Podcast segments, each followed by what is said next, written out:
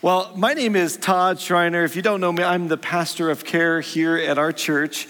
And this morning, um, we are starting a new series uh, for a sermon series every Sunday on the book of Psalms. Uh, boy, there's such richness in the book of Psalms in the Bible of the Old Testament. So if you have your Bibles, would you turn with me to the first chapter uh, of Psalms? It's, if you open your Bible in the middle, you probably will hit Psalms and then go to the very first chapter. We're going to kick off this series starting with Psalms chapter 1. Now, the book of Psalms is a, a really a, a, genre or type of literature that's artistic and poet, poetic or lyrical in nature. It, it's a book filled with songs and prayers that are offered to God by God's people. Some of the most notable authors of Psalms is David, the, the king of Israel, and then his son, Solomon, who also wrote some of the Psalms. There's even a prayer of Moses in Psalm 90. And then there's other authors of the 150 Psalms we have in the Bible, all inspired by God. Now, the Psalms show a range of emotions. They show exploding praise to God and then frustration and grief and lament to God. The Psalms were written in a way so you would remember them and be able to recite them. Uh, they use images and, and symbols and figures of speech and emotive vocabulary to help you remember them, like a song. You know, music is a gift from God. I'm so grateful that every Sunday that we have the gift of music to help us encounter the living God, to see Jesus through music. Has a song ever moved you in such a way that you were like, oh, I, I, I feel touched? I know I have. Music does that. Again, it's a gift from God. And the Psalms, the book of Psalms, can do that as well. They're written, especially in the original language of Hebrew, to move our emotions, to adore God, and then remember His truth. We sometimes miss that uh, in reading the English translation. However, I, I remember many verses in Psalms as I have followed Jesus that have echoed my heart's cry to adore and to worship God and remember His truth. I, I think of Psalm 23. Some of you may know that psalm. It's a common psalm, psalm that is, is read many times. Where remember that it says in Psalm 23, uh, though you know. Um, Though I walk through the valley of the shadow of death, I will fear no evil, for God is with me. I, I, think of Psalm 27, where it says, One thing I ask of the Lord, that I will seek, that I will dwell in the house of the Lord forever and to gaze upon his beauty. I think of Psalm 34, where it says, Oh, taste and see that the Lord is good. And then it goes on in that psalm, it says that God is near or close to the brokenhearted, He saves those who are uh, crushed in spirit. I think of Psalm 46. Oh, Psalm 46, such a good thing where it says, God is my refuge and my strength. He's ever present in times of trouble. And then the end of that psalm, it says, Be still and know that I am the Lord. I, I, think of Psalm 51. I love that psalm. I used to sing this as a song when I was in college uh, as a new believer. And it says, Create in me a clean heart, O God, and renew a steadfast spirit within me. I think of Psalm 139. Oh, such a great psalm of remembering of how God values us, how he loves us. It says in Psalm 139 that he has knit us together in our mother's womb. I praise you because I am fearfully and wonderfully made. And then at the end of that psalm, there's a prayer of kind of examining our heart. It says, Oh, search me, O God, and know me. Test me. Know, know, see if there's any grievous way in me and lead me in the way of everlasting. There's such richness and depth in the book of Psalms. And all of these words in Psalms echo a heart cry to God for our need for God, to show that we try to know God more intimately. So let's look at the first chapter of Psalm, Psalm chapter 1. And would you follow along with me as I read verses 1 through 6? Psalm 1. Blessed is the man who walks not in the counsel of the wicked, nor stands in the way of sinners, nor sits in the seat of scoffers. But his delight is in the law of the Lord. And on his law he meditates day and night. He's like a tree planted by streams of water that yields its fruit in its season, and its leaf does not wither. In all that he does, he prospers. The wicked are not so, but are like chaff that the wind drives away. Verse 5 Therefore, the wicked will not stand in the judgment, nor the sinners in the congregation of the righteous. For the Lord knows the way of the righteous, but the way of the wicked will perish. We see here there are two types of people the way of the righteous and the way of the wicked.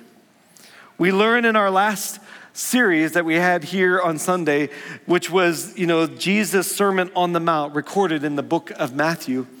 There's two paths that Jesus talks about. There's the path that is wide, that leads to destruction, and many will find it. And then there's the path that is narrow, that leads to life, life with God, and very few find it. Well, Jesus goes on in his sermon in Matthew 7, where it says there's two foundations that you can build your life upon. You can build your life upon the rock, which is Jesus, that leads to life. Or you can build your life upon the sand, which is just on self, not God, and leads to destruction. So, this is a common theme in God's word to teach us there's two options, and we have a choice. Choose life with God that leads to blessing, or life apart from God that leads to destruction. So, as we begin in Psalm 1, let me pray for us and ask God to speak to us through His word. Let's pray.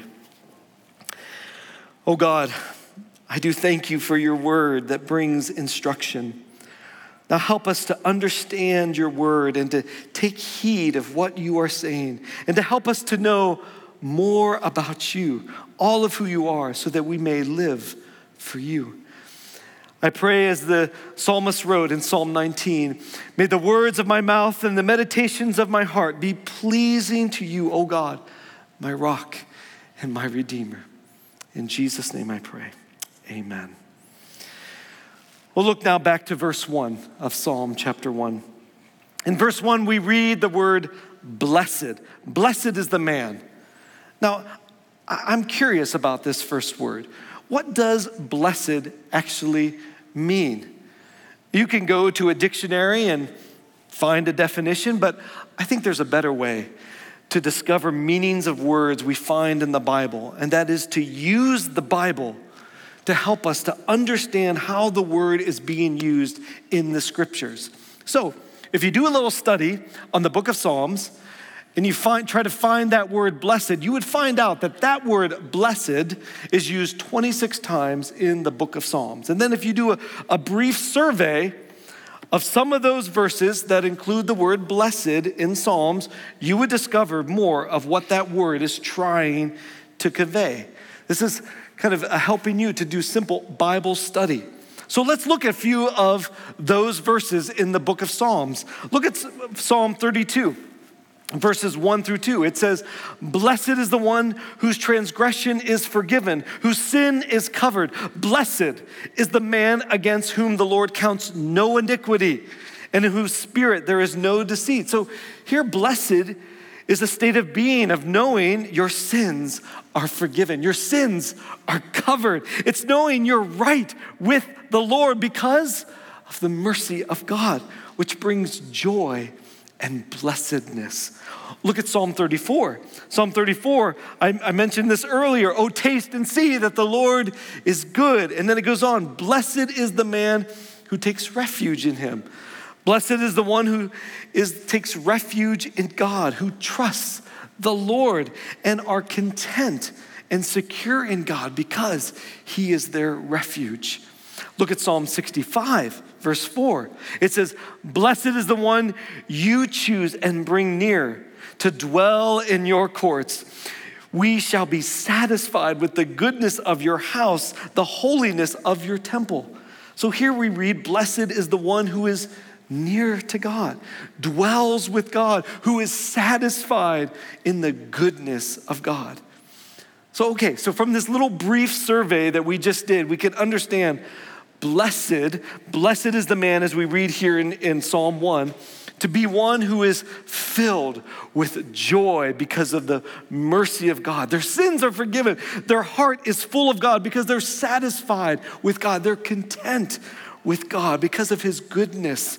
God is their refuge and Savior.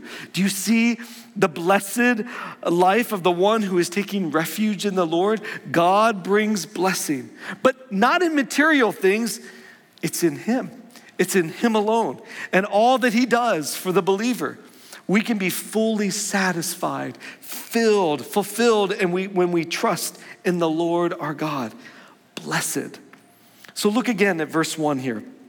And, and now, when you read going on from blessed is the man, you now are going to see what the Psalms are like as a type of literature. What it does, it creates a movement or a rhythm that emphasizes a point. So, verse 1 again Blessed is the man who walks not in the counsel of the wicked, nor stands in the way of sinners, nor sits in the seat of scoffers. There's a movement here that the psalmist is trying to portray. And I think it's a movement of sin. You know, a person could walk in the counsel of the wicked, stand in the way of sinners, and sit in the seat of scoffers. It states that the blessed person, though, however, does not participate in any three, any of these three statements in verse one. But the movement of this verse is showing a progression of downward sin. It's walking to standing to sitting, meaning you go from you know, following some advice you heard from a worldly person or quote unquote a religious person, and then um, you go to then agreeing with or hanging out occasionally with people who do not follow God, to then you're sitting, you're joining in, you're participating in with mockers and those who act cruel. You know, this gives an understanding that any and all of this kind of behavior is not the character of a blessed person, a person who is content in the Lord, has joy in the Lord, who delights in the law of the Lord, as verse 2 says, which we'll talk about more. We need to be careful where we spend our time and who we choose to spend our time with. Proverbs, the book of Proverbs, is a book of wisdom. Proverbs chapter 12 says, The righteous person gives good advice to their friends but the wicked will lead them astray. The temptation to sin and to do wrong is always before us. What are you doing to not give in to that temptation? Who are you spending your time with? Who are you listening to that could influence you not to see the goodness of God? Because there is so much that God wants to show you that we sometimes miss it when we are listening to other voices in our lives. God doesn't want us to give in to the worldly ways or its advice. We must not think that God's teaching and truth is not enough for our lives. God is enough.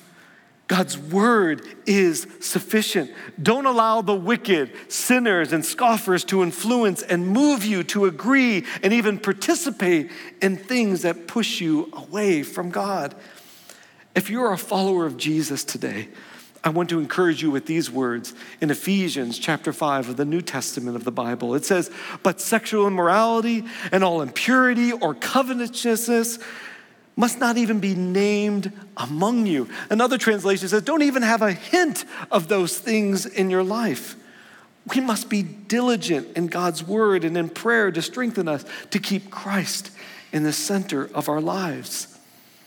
However, don't follow the truth of God, or some may think of them as the rules of God because we have to, or the preacher up on the stage told you to. But for the believer in Jesus, God's ways and plans are what brings satisfaction and wholeness to life, freedom and eternal joy in every circumstance that you go through in life. This is the blessed person so you follow and obey out of love for God, not out of obligation. Well, This leads to verse 2. Look at verse 2. The blessed person, but his delight is in the law of the Lord, and on his law he meditates day and night. So, what is he, the blessed person, delighting in? Well, it says in verse 2, the law of the Lord. Now, when you think about the law of the Lord, what's the first thing that comes to your mind? You may think about, oh, the Ten Commandments, right? That's what it's referring to, all these commandments and rules of God. But I would say that I believe the psalmist is thinking about something more broader than just the commandments of God. The word law in the original language in the Old Testament, which is, you know, the original language is Hebrew, that word is Torah, which may sound familiar to some of you. This Hebrew word means instructions or directions. And when you think about instructions and directions that you get, there's also counsel and teaching, and there's wisdom that probably goes with those instructions, and also descriptions that coincide with such a word. So, again, if we look at another chapter in the book of Psalms um, that uses this phrase, the law of the Lord, we could see a broader picture of the law of the Lord. Look at Psalm 19 with me, starting in verse 7. It says, The law of the Lord is perfect and he keeps going, reviving the soul. The testimony of the Lord is sure, making wise the simple. The precepts of the Lord are right, rejoicing the heart. The commandments of the Lord is pure, enlightening in the eyes. The fear of the Lord is clean, enduring forever. The rules of the Lord are true and righteous altogether, more to be desired than, than gold, even much fine gold, sweeter also than honey and drippings of the honeycomb. So you can see here in Psalm 19, there is a broader understanding of the law of God than just the commandments of God. The law of the Lord is about the fullness of God than just simple rules. It's the testimony of the Lord, the precepts of the Lord, the commandments of the Lord, which are perfect, true, making wise, right, pure, sure, enlightening, clean, and enduring, and so much more. And he goes on in Psalm 9 nothing compares, nothing can compare to this law of the Lord. This is what Psalm 1 is referring to when it states, But his delight is in the law of the Lord. This person is setting his affections on God. When God speaks, he's listening because he has the answer and the wisdom, longing to encounter the true and living God that he reads from the law of the Lord that is revealed to him, learning from his wisdom and ways. Now, a question that we could ask is why didn't the psalmist just state the opposite of things that he listed in verse 1 to describe what the blessed person does, how his actions should be? You know, it, it could have, you know, a pseudo verse two could have sounded like this. Well, he doesn't do all this. He doesn't walk in the you know, counsel of wicked nor stands in the way of sin. But he says it could say, oh, the blessed person walks with the godly. He stands with the righteous and he sits with the gracious. However, it doesn't say that. Why? I think the reason why is because God wants our heart. Verse 2 here in Psalm 1 moves away from the physical actions to more of where the heart of the person lies. God doesn't just want our external good deeds, He wants our hearts to worship Him, our hearts to be connected to God in devotion of all who He is. You know, Psalm 51. Again, I mentioned this earlier, but in this psalm also, it says, For you will not delight in sacrifice, O God, or I would give it to you.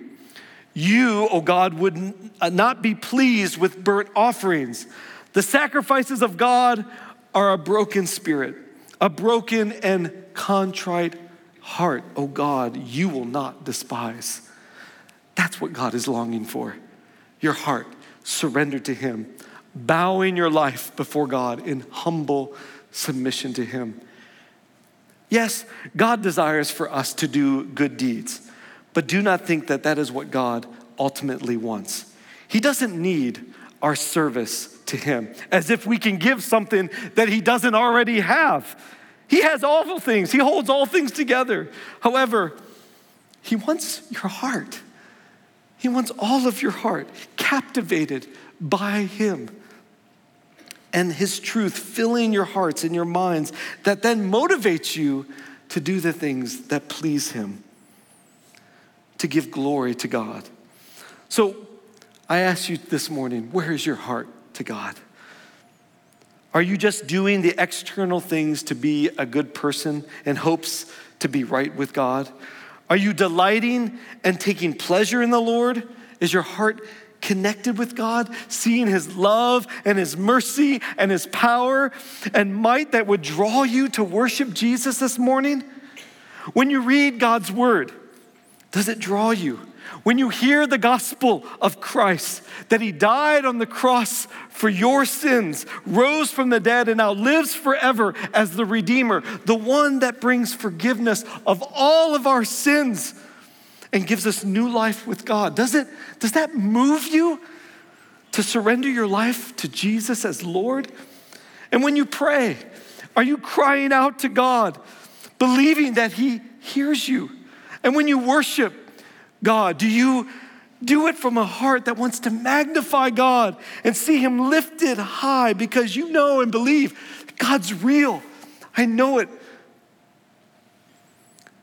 Now, I understand for believers at times, you may not always feel close to God, but that doesn't change the fact that God is with us, that He lives in us by the Holy Spirit is in control and holds all things together for his purposes to be accomplished through us, as the scriptures state throughout the Bible. And James 4 says this if you draw near to God, he will draw near to you.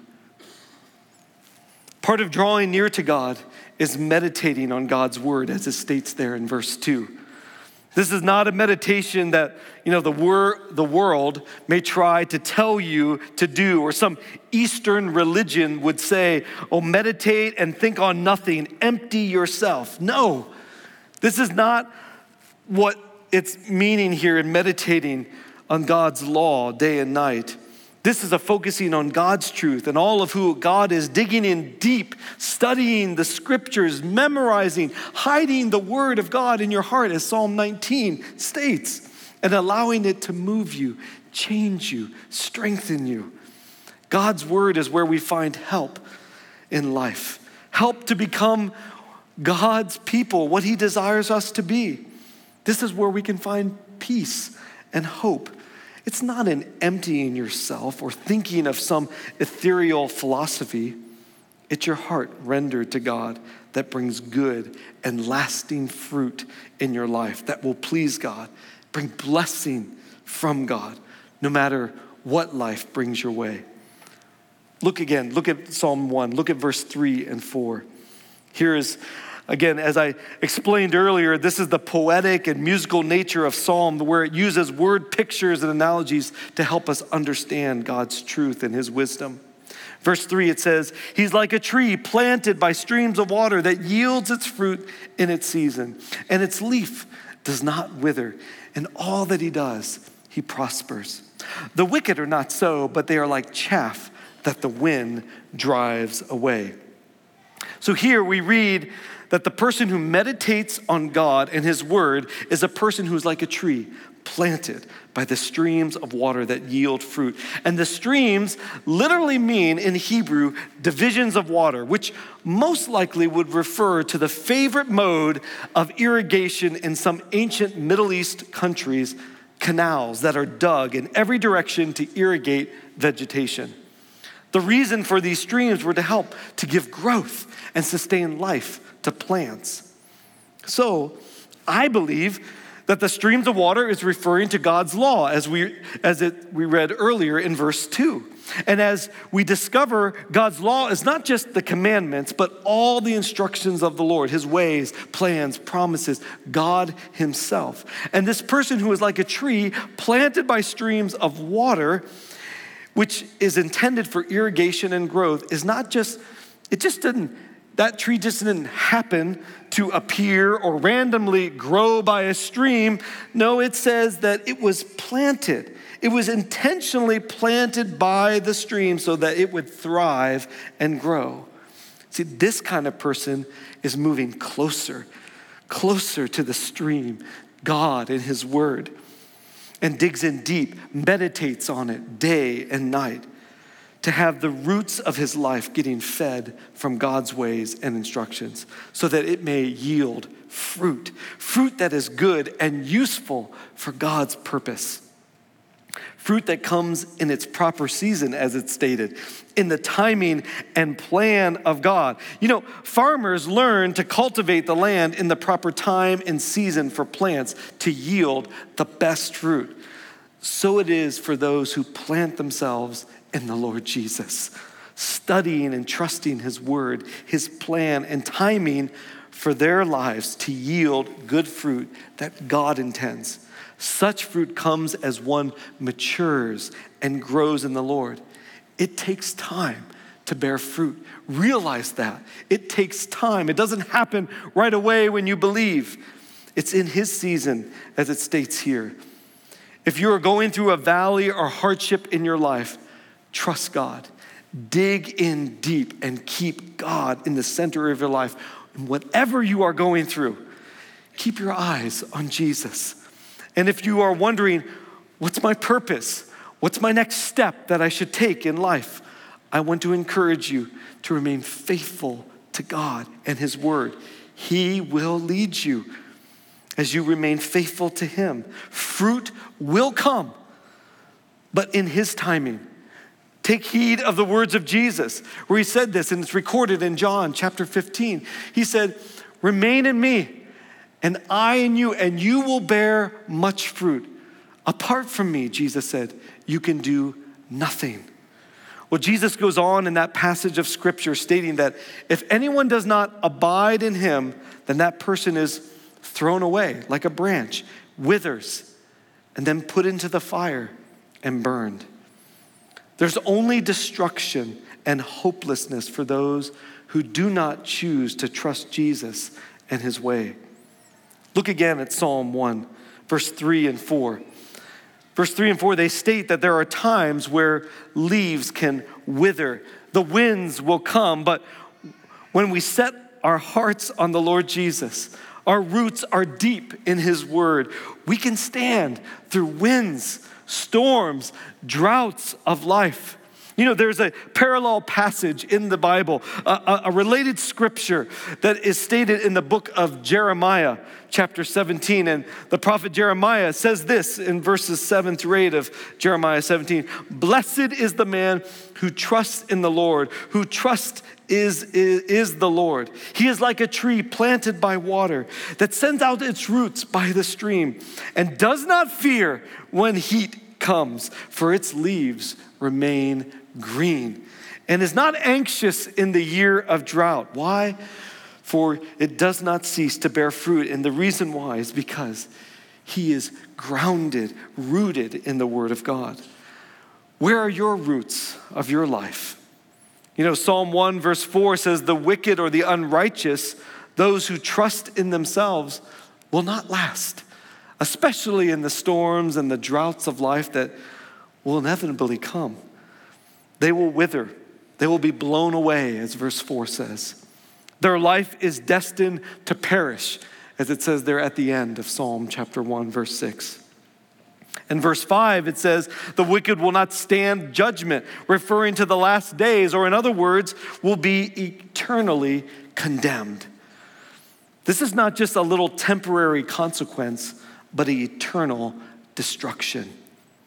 Sin will bring devastating consequences.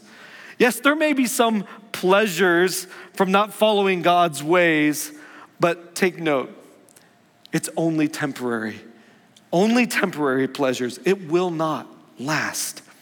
It usually leads, sin usually leads to hurt and to pain. And then ultimately, the Bible says, eternal destruction and condemnation. What God wants to give to his people and what he wants to give to you today is lasting hope, joy, and prosperity. This isn't about eternal hope and prosperity, not just for the here and now. So we read about the eternal condemnation of those who do not follow God, the wicked. But at the end of verse 3, it states that the one who does not take part in sin and delights in the law of the Lord and meditates on it will yield fruit and prosper. I believe the psalmist is talking about eternal prosperity, not just for the here and now prosperity. It's a pointer to what God will do one day for the believer in the Lord. Why do I believe this? Is because throughout the scriptures we read how believers go through hardships, go through struggles, go through tribulation. God uses all of that for his greater purpose and plan. We do not see in God's word believers never having any problems. It's all perfect or rainbows and unicorns. No. Now, there are times of blessing that God gives to us in this life, but it doesn't compare to the eternal hope of heaven that we one day will have. So, we see in another chapter of Psalms. Let me, let me read this in Psalm 9, uh, 119. It says this in verses 71 and 72 and through 75. It says, It's good for me that I was afflicted, that I might learn your statutes. You hear that? It's good for me that I was afflicted, that I might learn your statutes. The law of your mouth is better to me than a thousand gold pieces, gold and silver pieces. I know, O Lord, that your rules are righteous and that in faithfulness you have afflicted me. The psalmist writes, It's good for me that I was afflicted. Why? So that I might learn your ways, your precepts, O God. That I might know you more and realize I need you. God uses that. Look at in the New Testament in Romans in Romans 8 we have now the hope of the Messiah Jesus and what he brings. Listen in Romans 8 starting with verse 32 he says he who did not spare his own son but gave him up for us all how will he might also with him graciously give us all things? And then it says, Who shall bring any charge to God's elect? And it talks, it's Jesus who died. Not only that, he rose from the dead. And then it goes on and brings a listing here Who shall separate us? You know, shall tribulation or distress or persecution or famine or nakedness or danger or the sword? And it is written, For your sake, we are being killed all day long and we are guarded as sheep to be slaughtered. That's from Psalm 44. Doesn't seem much prosperity for the believer there. But the Apostle Paul's response, he says, No. And all these things that we, he just listed, we're more than conquerors. Why? It's through Jesus, through him who loved us. God is here today and He loves you and wants you to be that more than a conqueror over all the circumstances, hardships, struggles that you go through in life. It will come. Where's your roots? Who are you trusting? If it's yourself, it will lead to destruction. The God of the Bible is in the business to give us all things which will be an eternal weight of glory and everlasting life in the presence of our God and King Jesus. This eternal hope and prosperity of the believer, it's in Jesus. This comes upon the blessed man who puts his roots down deep into God's word and God himself, so that when you are tempted, you can go through hard times in life. You could overcome that temptation and have peace that comes from God. Now look at the last verse, verse 6. And I want you to take heed of these words, take it into heart. It says, verse 6 For the Lord knows the way of the righteous, but the way of the wicked will perish. The Lord knows. Or another translation, it says, The Lord watches over the righteous. The righteous are those who follow God, trusting in God's mercy, trusting in His provision to forgive their sins and to purify them, to give them righteousness. It's not about those who are religious or pure on their own. No one is righteous on their own. The Bible states we all sin. But for those who trust God's provision for forgiveness and righteousness through Jesus, they are his children. He knows them, He watches over them. Or can I say it this way? If you believe in Jesus, He knows you, He watches over you, He sees you. This is not the same for the wicked or those who turn away from God. They are left with themselves. And in ourselves and down to our own efforts, we'll never pay the penalty of sin or able to do enough good to outweigh the bad. The wicked will perish. That's what it says there in verse 6. So today, I encourage you come and open your heart to the Lord. He's calling you. Trust and believe in Jesus. God has given his all for you. Would you not give your all to him?